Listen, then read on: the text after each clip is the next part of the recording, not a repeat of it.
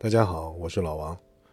听到我的声音呢，就知道这周我们又没有三个人聚在一起的这个内容了。嗯，还是因为太忙，呃，各忙各的，所以时间上面不凑巧。那这一开天窗，我就有压力，所以呢，想来想去，我也实在是想不出说什么了。呃，恰好呢，就是在去年上海封控的时候，啊，一次偶然的机会里面呢，我和那个王太在电话里面，嗯，我们俩嗯有一次聊天嗯，那个电话时间很长了，因为那天是我不能回家嘛，所以呢就打电话打了很长时间。呃，我已经忘了那个话头是从哪说起来的，反正聊着聊着呢，后来就聊到了金庸。突然觉得，哎，这个内容还挺有意思的，可能，所以当时呢，我就把那个手机上的那个通话录音打开了，然后就录了一段呃，后来一直也没有用，反正就一直放在我那个电脑里面。那今天，嗯，因为实在是不想开天窗，今年我们立了一个 flag 呢，就是争取这个播客不断更，所以呢，我的想法也就是，我也不做什么剪辑了。就我把这个东西弄吧弄吧就传上来。说起来呢，我们家王太算金庸十级，呃，他对金庸的书和书里的人物呢如数家珍。呃，我呢，反正我只看过金庸比较后期的、比较有名的那几本吧。所以呢，我们俩聊起这个金庸来呢，我是纯粹属于这个听课状态。因为我们这个是电话的录音嘛，所以整个的这个录音效果也不太好。呃，大家凑合听吧。呃，结尾的时候呢，也结束的比较仓促，因为当时聊着聊着聊到别的东西上去呢，我也就随手就没有继续录下去了，就全当是我们的这个断更时候的填空。最后再说一句呢，就是我把我们家王太他老人家的这个发言呢发到网上，反正他是不知道的，他甚至都不知道我录了这玩意儿，不知道他老人家听到这个到时候会有什么看法。嗯，行，那就这样，我们。呃，开始。你包括像金庸的小说，其实也是通俗文学，典型的通俗文学，那那就是大众都会看的书啊。我觉得金庸有点过分通俗。我没有，我觉得他把这个掌握的很好，这个平衡。那个啥才过分通俗，古龙古龙才过分通俗呢，好吧？我倒是觉得，你看过古龙吗？没，我但是啊，我没看过，对我，所以我也没有评价评价资格。通俗本。但是我是觉得，就是金庸对于中国人的文化的影响有点太深了，我觉得。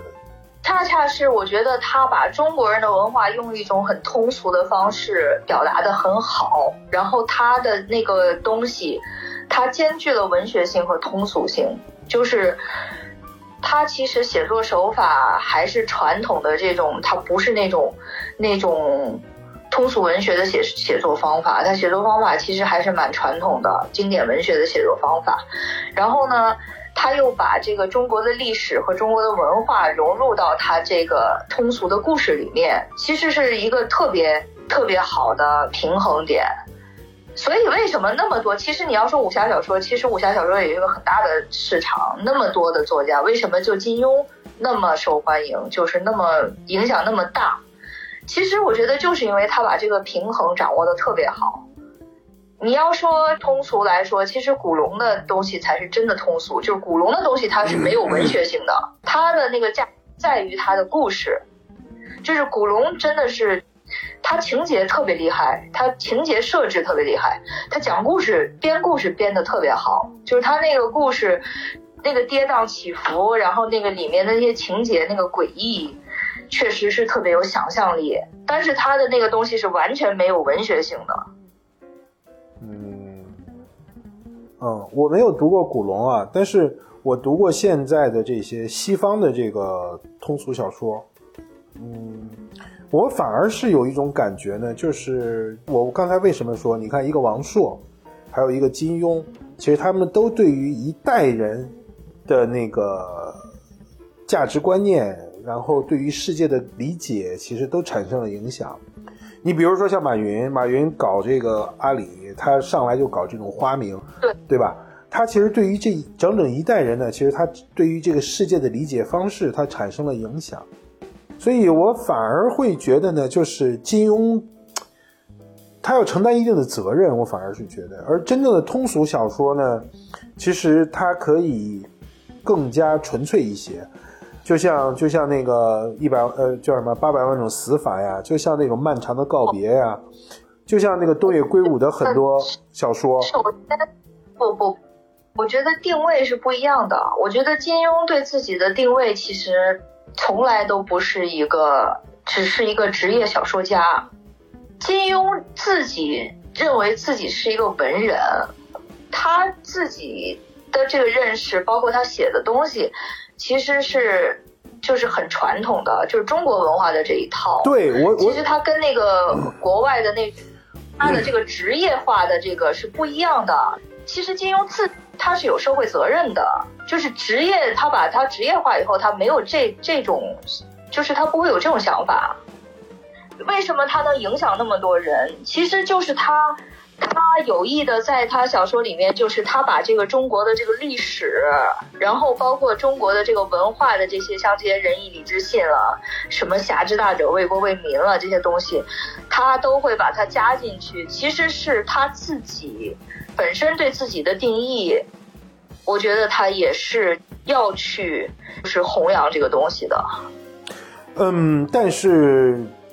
但是我觉得问题可能是不是恰恰出在这里了？实际上，他从他的政治观念上，或者说从他的呃一种价值取向上来讲的话呢，其实他并没有提供新的一种素材，他还是把它回到了一个特别怎么讲呢？就是他没有带进新的这种政治观念也好，或者说价值观念也好，他把它回到了一种。你像他那个，就是他讲那个任我行、日月神教，然后他影射这个，他讲那个丁春秋，其实他都是在影射。但是问题就在于，他只是提供了一种影射，然后他提供了像令狐冲，他就他其实还是带有价值观呀，就是说他描绘那个疯狂的那种独裁者的那种形象，他明显带着价值观呀。我是觉得他有批判，他并没有把它成为一种体系化的一种方式，而他最后采取的方式都是这种逍遥派的方式来和这种来进行对照，但是他并没有提供一种解决方案，他只是在嘲讽这些人，他指出了这些人身上那种荒谬性，但是他并没有提供一种系统化的解决方案，他最后提供的方案都是这种大侠或者说这种令狐冲不在乎，不是不是不是不是。其实你看他的那个，你他的主人公的结局是不同的。你像这种逍遥派的这种令狐冲这种，就是做隐士，这是中国中国人一种选择。那还有像郭靖那种，那郭靖和黄蓉最后就是战死在襄阳，然后就是殉国，这也是一种选择。但是这种选择，我还是说，他并没有提供一种，嗯，就是我们当代社会所需要的。一种解决方案，你理解我的意思？就是他还是最后把它归结在了“侠之大者，为国为民”。他这个国和民实际上都是还是一种很就是很陈旧的一种东西上面，就是所谓的国和民的问题。你说的当代，他他自己的这个东西也都过时了呀。对，所以我就是经历当代呀。所以我就是说这个，我就是说，我去我想说的就是这个。我觉得它很大的一个价值，它是影响了这个六零后和七零后，就是对于我们来说，其实其实是中国的这个传统文化断层的一代。至少我自己，我觉得我对中国传统的文化的这个，都是来自于金庸的。我所以我就说嘛，我前面说的就是这个意思，就是说，如果我们站在一个，我不是说在批判，不是说在批判金庸了，我们只是去评判这个金评价金庸的时候，我觉得其实他从个人的这个一种观念上来讲，其实他并没有逃出。嗯，我们无法客观的评价金庸，因为就是金庸和王朔这种时代特征太明显了，就是你没办法去。说客观的从一个作家或者一个作品去评价时代的符号，嗯，我觉得反正就是某种程度上来说吧，其实金庸他并没有逃出成龙那个中国人都是需要有人管的这种落后的玩意儿。我不觉得，我觉得就是他把那个中国传统文化里面的那些正面的东西都很好的融在他的这个这个这个作品里了，至少让我们了解到了一些东西。你说他对马云为什么影响那么大？就是说，尤其是在我们这种当时那种社会，其实你是没有什么，你不光说传传统文化、现代文化，整个就是没有文化的熏陶。就他没有更好的精神资源是吧？他提供了一种精神资源。对呀，在那个时候你根本就没有没有输入嘛，那你就是像金庸这个已经是很优质的输入了。你你仔细想想，他没有什么糟粕。但实际上，他把这个东西他提炼出来的还是那些向上的那些，基本上都是普世价值的这些东西。你说的也对，反正我可能对他的这个评价可能有太强的政治意味了。就是我我我是觉得可能，我现在的感受呢，就是说，你比如说那种严肃的作家，那么你就讨论严肃的问题；通俗的作家，你就你就你就讨论通俗的问题，你就纯粹的娱乐取向就可以。就是或者说个人取向、个人化的取向就可以。那我觉得你也太，就是你你为什么就非得要分的那么清楚呢？那那你像那个什么，像 J.K. 罗琳在他《哈利波特》里面也影射了很多这个社会和政治啊。这个东西你很难去就是不不表达作者自己的这个夹带私货，他肯定要夹带私货。或者说我我也不是说要截然二分，而是说你要。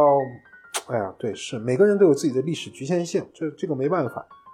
我只是说，你今天回头重新去看他们的，而且我觉得像我们以前的年纪看那个《江笑傲江湖》，然后他像他写那个《任我行》，整个的那一路看下来，就确实是就是提供了我们一个新的视角，以前我们没有那样想过。对于我们来说，当时是打开了新思路。何况来说，不光是这些东西，比如他写的这些人物、这些感情，至少我们小时候还是很感动的。对《笑傲江湖》，我大概读了好几遍，我那没有从这个角度去理解，我只是觉得他给我打开了一种新的一种人生境界。我是觉得，嗯，人生是可有可以有另外一种境界的，不管是。这种风清扬的境界，还是令狐冲的境界？我觉得就是人生会有一种另外一种境界。我觉得《笑傲江湖》其实我反呃就是很苦，都是很苦的。令狐冲也很苦，风清扬对风清扬是很苦。然后令令狐冲也是一直都是在那种求之不得的那种那种苦中，他所能得到的那些东西，哪怕是很好的东西，其实都不是他本来想要的东西。好像是的。他什么什么武林上的地位，他的武功，他的老婆，其实都不是他本来想要的。他没有一样是他是他本来想要的。他整个这个人生就不是他本来想要的。他本来就是想娶他小师妹，跟着他师傅，是吧？他本来想跟着他师傅师娘，然后娶了他小师妹，最后再继承他师傅的这个衣钵就好了。对，本来就想做个小男人，对吧？就是就是那个令狐冲，其实大家都觉得他好像是最潇洒的，但其实我觉得他是最苦的一个。他那些东西再好，他也不是他想要的。嗯，所以这个可能就是这个小说也好，这个文学也好啊，就是你看，我们把令狐冲完全在当一个真人似的，在在评价他，在讨论他，在在在为他替他难过，替他伤感。这个小说这个东西真的是很奇特的，实际上它他妈完全是纯粹的一个被人编出来的故事。对呀，但是它就是给你一个另外一个世界呀。嗯。所以就是说，金庸为什么影响那么大？就是他的这个世界，他的这些人物，就是对于我们来说，他他都是他都是存在的，就是而且会就是常看常新的，然后。你会你你经常就是你年纪不同了，你可能真的就体会到了他里面那个人物的那个那个无奈，所以我是觉得他就是写的好。他这个人是活的，就包括张无忌，我我我最喜欢的就是张无忌，就是张无忌他很多事情就是让人感动，就是会很触动你的，直接触动你的心。张无忌的那种优柔寡断，不是，我觉得张无忌特别温暖，他他那个优柔寡断，嗯，我不觉得他优柔寡断，我只是觉得就是他这个人是一个很真实的，而且就是很温暖的人。嗯，就是他在药王谷，然后他在药王谷那一段，然后照顾那些病人，然后到后面就是他不是眼看着那个纪晓芙被打死，然后他带着杨不悔就一路去找他爹，嗯，就特别让人感动。就是这种纯粹的、发自内心的善良，是吧？对，就是纯粹的那种，就是人心。他不是带着那个杨不悔，不是遇到那个和什么，就是那个坏人，要把他杀了，然后那小妾治病嘛，然后他不是就说他要代替他，就是杀他好了，嗯，就是真真的是真的是一个好人。那照你这样说，他还不光是善良，其实他还有一颗侠侠义之心，是吧？他不是说那种纯粹的善良。对，我觉得他就是真正的侠者仁心。就这么多大侠里面，我觉得他是真的是人心，而且是那种大爱。嗯，而包括他最后就是怎么征服了这个这个明教的那个众多的奇奇怪怪的 那么个性独特的人，其实全都是靠他这个。所以你看啊，跟他相比，像杨过什么的，其实真的不能算好人。就是格局太小，是吧？就是他不是那种天生的、发自内心的那种仁义。那那那说实话，杨过实际上是有点邪性的，他那个性格里面有很邪的一部分。杨过就是一个很任性的人，他其实说不上是个好人，他就是任性。对，他其实是最自我的一个，就是都是按照自己性子来，然后不管造成什么后果。然后像郭靖那种，就是一脑子教育啊，被他七个师傅早就把就整个就洗脑了。所以其实，在那个那个那个《神雕侠侣》里面，其实郭靖和黄蓉其实就变成了一种封建礼教的那种东西。很讨厌了，对对对非常讨厌了。对，我觉得其实特别遗憾的就是他把黄蓉最后写成那个样子，确实让人很遗憾。对，黄蓉的智商不允许他那个样子。嗯但是他最后在那个在《倚天屠龙记》里面，他最后交代黄蓉和郭靖的下场的时候，实际上还是很让人觉得伤感的。就是那样的一一对儿一一一对儿人，尤其是黄蓉那样的人，战死襄阳，真的是让人觉得实际上是还是有唏嘘的。对，就是说，嗯、就是说，其实黄蓉其实她最后完全是遵从了这个郭靖的选择，但是呢，我是觉得她没有必要把她在《神雕侠侣》里面就写成那个样子，那是完全没必要嘛。她虽然过上了那种小生活，但是她人也不必就是一定就是完全是个出去了就。就变成了一副可憎的中年妇女的样子。对啊，完全没必要啊。他就算是当了帮主，然后当了妈妈，他他他他他不能是个这个啥吗？就还是精灵古怪吗？即便她嫁了郭靖，难道她就真的把她小时候受的教育就全忘光了吗？她可是黄药师的女儿啊，她连杨过和小龙女结婚都不能容忍，这太奇怪了。名门正派，黄药师对于黄药师来说，这算个屁。郭靖是被江南七怪给害了，黄蓉是被郭靖给害了。郭靖实际上就是另外一个 Forrest Gump，就是说他是另外一个阿甘，你知道，就是真的是智商智商嗯智商堪忧。嗯，其实欧阳克蛮好的，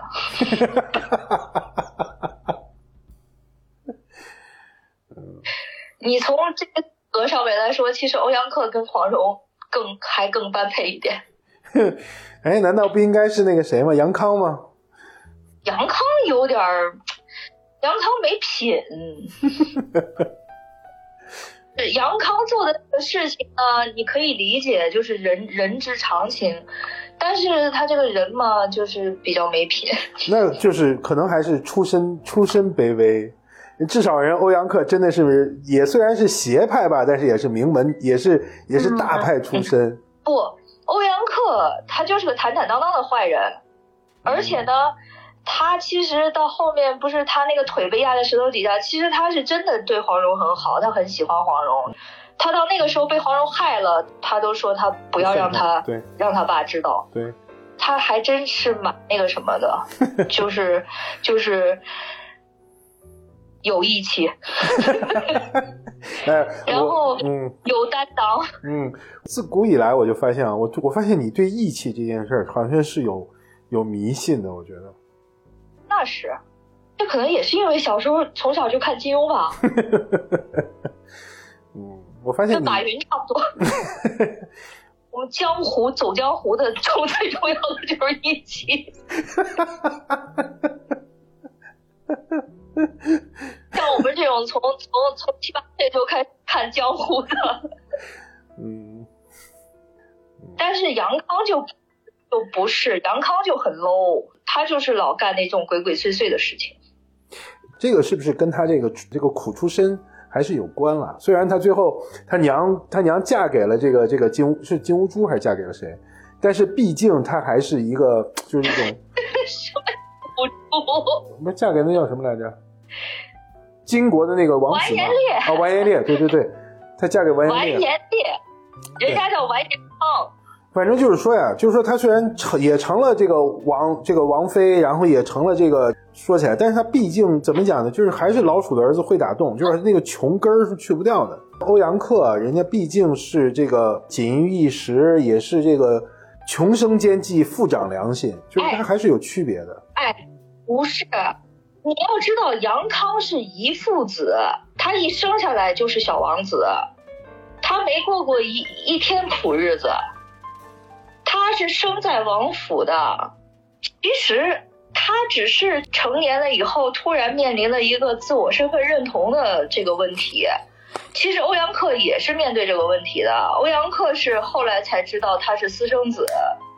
其实他俩的处境差不多，就是欧阳克后来才发现，就是我知道他虽然叫叔叔，但是是。那个谁是对，他的亲爹，他是有一个这个身份认同的这个问题。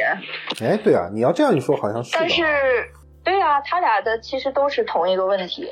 但是欧阳克毕竟比杨康要年纪大，要成熟一些。你要这样说起来，好像是《射雕射雕英雄传》里面这些男的，其实最没劲的就是郭靖。呃，对，其实是的。另外来说，也是因为他是早期的人物，还是扁平一些。越早期人物是越扁平的。你那个更没劲的是那个谁，《书剑恩仇录》，那个什么书？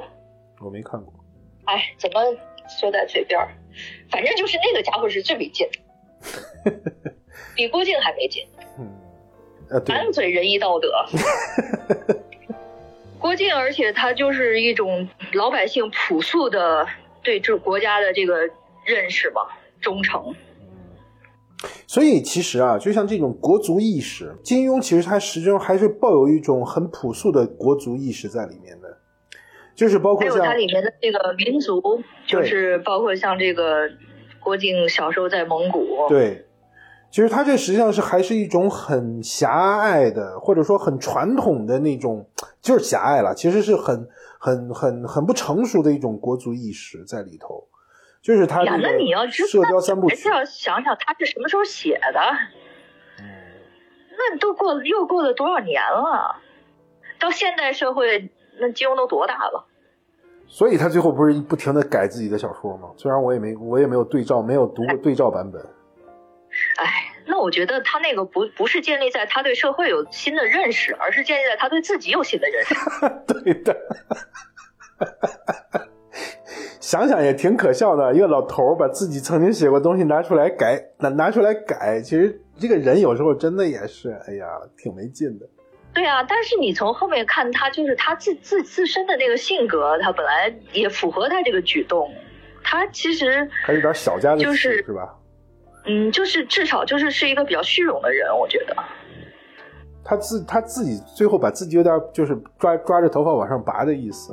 嗯，对，不过那时候的文人本身也是那种，我觉得也是那种把自己这些虚荣啊、自私啊什么的都都展示的挺好。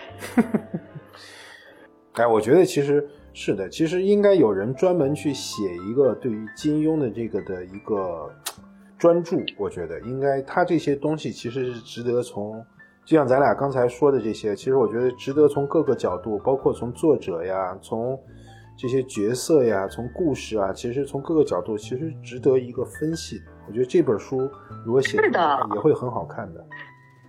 他是的，你他其实他里面很多很多人物，其实都都可以分析的，就是包括而且包括你自己慢慢年纪大了，你都会有不同的认识的。好像是我曾经好像翻过一本书，但是我我觉得那本书写的不好，我没读过。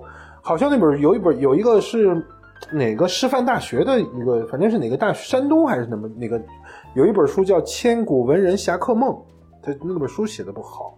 因为很有意思，他包括他有一些配角也很有意思，像那个依林的那个父母，嗯，田伯光和那个就是遗孤是吧？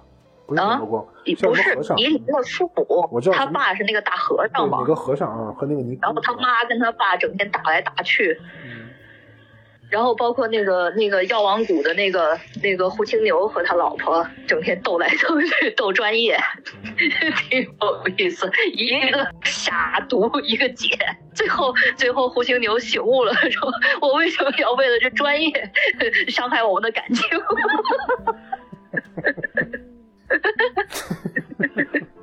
明明就是就是很很很爱他的，然后还要在这个上面伤害他，然后一天好日子都没过，整天折腾。现在不是有一个那个叫什么特别红，叫六神磊磊，好像是还是叫什么？他专门写那个金庸的那个，就是这些人物的公众号文章嘛。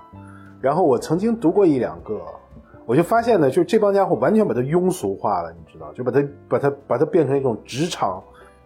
那什么人看他自己是什么样的价值观，他就他就都是从他那个角度分析的呀。我是觉得这些人是刻意的，他是刻意的把它庸俗化，把它变成一种职场技术，哦，都是从这个角度分析的。不过我是我我我我我我没把我没把金庸这些书读的这么细，嗯，我就是金我就是《射雕英雄传》看过大概一两遍，然后可能看的最多的是《笑傲江湖》，《倚天屠龙记》我大概也是读就读过两遍吧，《天龙八部》我就只看了一遍，好像后半部分我还是跳着读的，我觉得有点闷。他其实我自己最喜欢的是《倚天屠龙记》，就是他其实以他自己也有一个很明显的发展，就是他一开始是那种古典小说写法，然后人物也比较扁平，然后书剑仇录，然后到射雕都是都是属于这种，然后到神雕侠侣开始就是丰富丰富起来，然后到倚天屠龙记就是一个中间的一个点。然后再往后就是到《天龙八部》，就是比较复杂了，已经从这个佛教的这个，他就是写的一切都是都是虚幻，都是空的，就是所有的人在挣扎，其实最后都是一场空。然后，然后《笑傲江湖》的话，其实也是一个比较悲剧的，从主角到整个故事，其实都是悲剧。到了《鹿鼎记》，它就是一个完全一个。放飞的状态，就是就是那种充满了黑色幽默，然后包括他的这个对这种人情世故的这种已经体会很深刻的这种这种写法，就是中国人的这种人人情世故，就是韦小宝，就是他写和一个关系社会，嗯然后。就是像韦小宝那种那样子，然后一路过关斩将过来，又是另外一种故事了。我是觉得其实他已经跟江湖没有关系了。对，我是前一段时间大概把《鹿鼎记》翻了翻啊，我就发现这家伙其实还是蛮勇敢的，就是他敢写出那句话，就是韦小宝那个处世哲学，就是小事儿一定要真实，大事你可以胡说八道。对，就是光把这一点敢点破，其实他就是蛮厉害的，我觉得。对啊，就是他到最后他，他其实他里面已经有很多这种社会的隐喻，然后中中国式的这个人际关系的隐这些这些深刻的这个洞见。是的，就是说你作为一个作为一个功成名就之人，或者作为一个作家来说，你敢把这种东西说出来啊，其实你这个是需要勇气的。而且他通过了那些就是韦小宝那那些各种这种黑色幽默，然后证明了这这这事实上就是这么回事儿，就是全部就是把他以前的那些严肃的那些价值观全部都颠覆了。然后，然后陈近南是那样一个陈近南，最后大侠都是搞政治的。哎呀，我现在你要说到这儿这个政治啊，就是说这句话不是金庸说的，这句话是徐克说的，就是有人的地方就有江湖。对，嗯，徐克也是抓住了那个本质。对，但是事实上，我现在有时候体会呢，其实就是他所谓的江湖啊，其实你完全可以把那句话可以换个词儿，就是换成政治。就有人的地方就有政治，就像他所有的这些小说里面，其实你所谓那个江湖，其实都是政治，都是派，都是戏，都是斗。那是啊，本来就是都是都是人和人之间纷争嘛。对，是。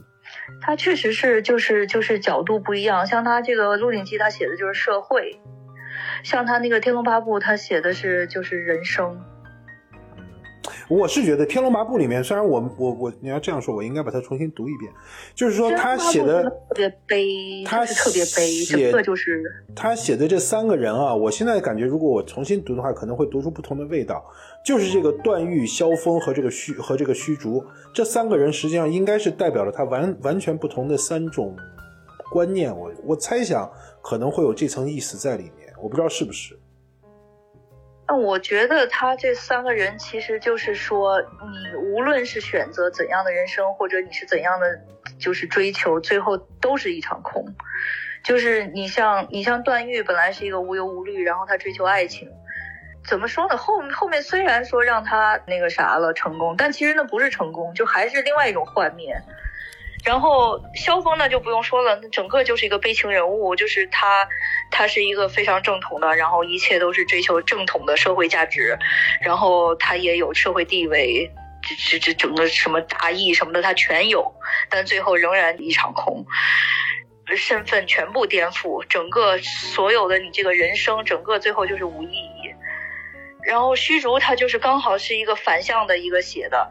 他什么都不追求，他什么都没有，他是一个一无所有的一个人，他也毫无任何的想法和追求，但是他拥有了一切。最后，他也没有想过这些东西，但是他全部都拥有了。那就是人生是无常，都是虚空。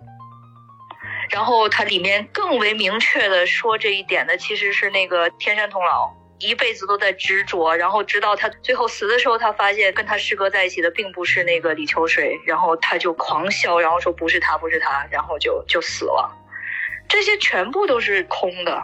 我我不知道，我我你说这些，因为《天龙八部》，我我我没什么印象了。但是我是觉得，就是以金庸对于佛教的理解，如果把他他说把这些东西只是看空，好像有点他有点太。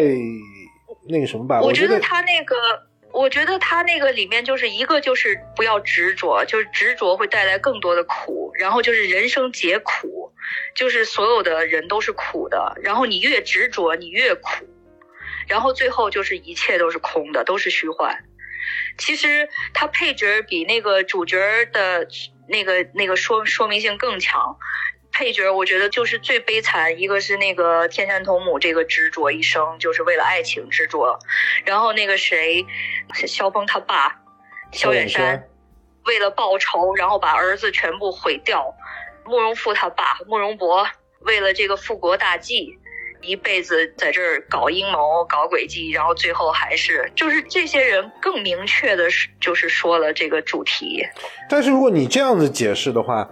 那这个小说那是不是太灰暗了？就是说他把一切都看灰暗。《天龙八部》就是一个特别悲剧性的一个小说，就是你越长大，你越看你他那个悲剧性越强。所有的人都是悲剧，阿朱、阿紫，没有一个不是你的所求都落空，包括王语嫣，她爱他表哥一辈子，然后最后还是落空。包括慕容复，青年才俊，然后复国大梦，然后为了这个，然后仿佛好像走在一条这个这个这个康庄大道上，然后最后还是变成一个疯子，然后还在念叨着他这个复国的梦，就是所有的人都是悲剧。然后马夫人执着于他自己那个美貌，然后最后那么悲惨的下场。包括段誉他爸。然后交那么多女朋友，生那么多，最后他儿子不是他儿子，就是所有的人，所有的人都落空。阿紫就是更极端的、更惨的。阿紫不是被那谁写坏掉了？呃，阿紫是不是阿紫？阿紫结局不是那个谁写的？中间就是越来越疯，是那个倪匡写的。对啊，他他确实就是越来越疯狂。对啊，那不是中间倪匡 倪匡写的吗？但是他逃不过一死啊，他他他肯定是死啊，他结局肯定是死，只不过就死的死的更壮烈。他那个中间实在太疯狂了，所以最后死也死的那么壮烈。包括被他折磨那个铁面人尤坦之，没有一个你能你能在里面找到一个。幸福的人，你最后就是仿佛就是虚竹，他最后无缘无故的得到了一切，仿佛他是最幸福的人。反而是这种原本应该无所求的人，反而得到了一切。对，就是你越执着，你越悲惨。不管你求什么，你最后求的求到的都是悲惨结局。那你比如说，如果这样说的话，那像金庸，他把自己放在哪个位置上呢？我觉得他没有把自己放在，他就是以一种这种上帝视角，写这种众生皆苦。我前一段时间看他那个《鹿鼎记》的时候，我就发现，就这些故事啊，就是如果反正我是觉得他文字上。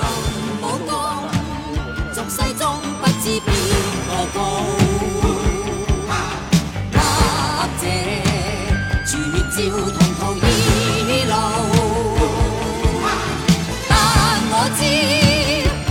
心找不到更好，爱我心，世间始终你好。爱我心，世间始终你好。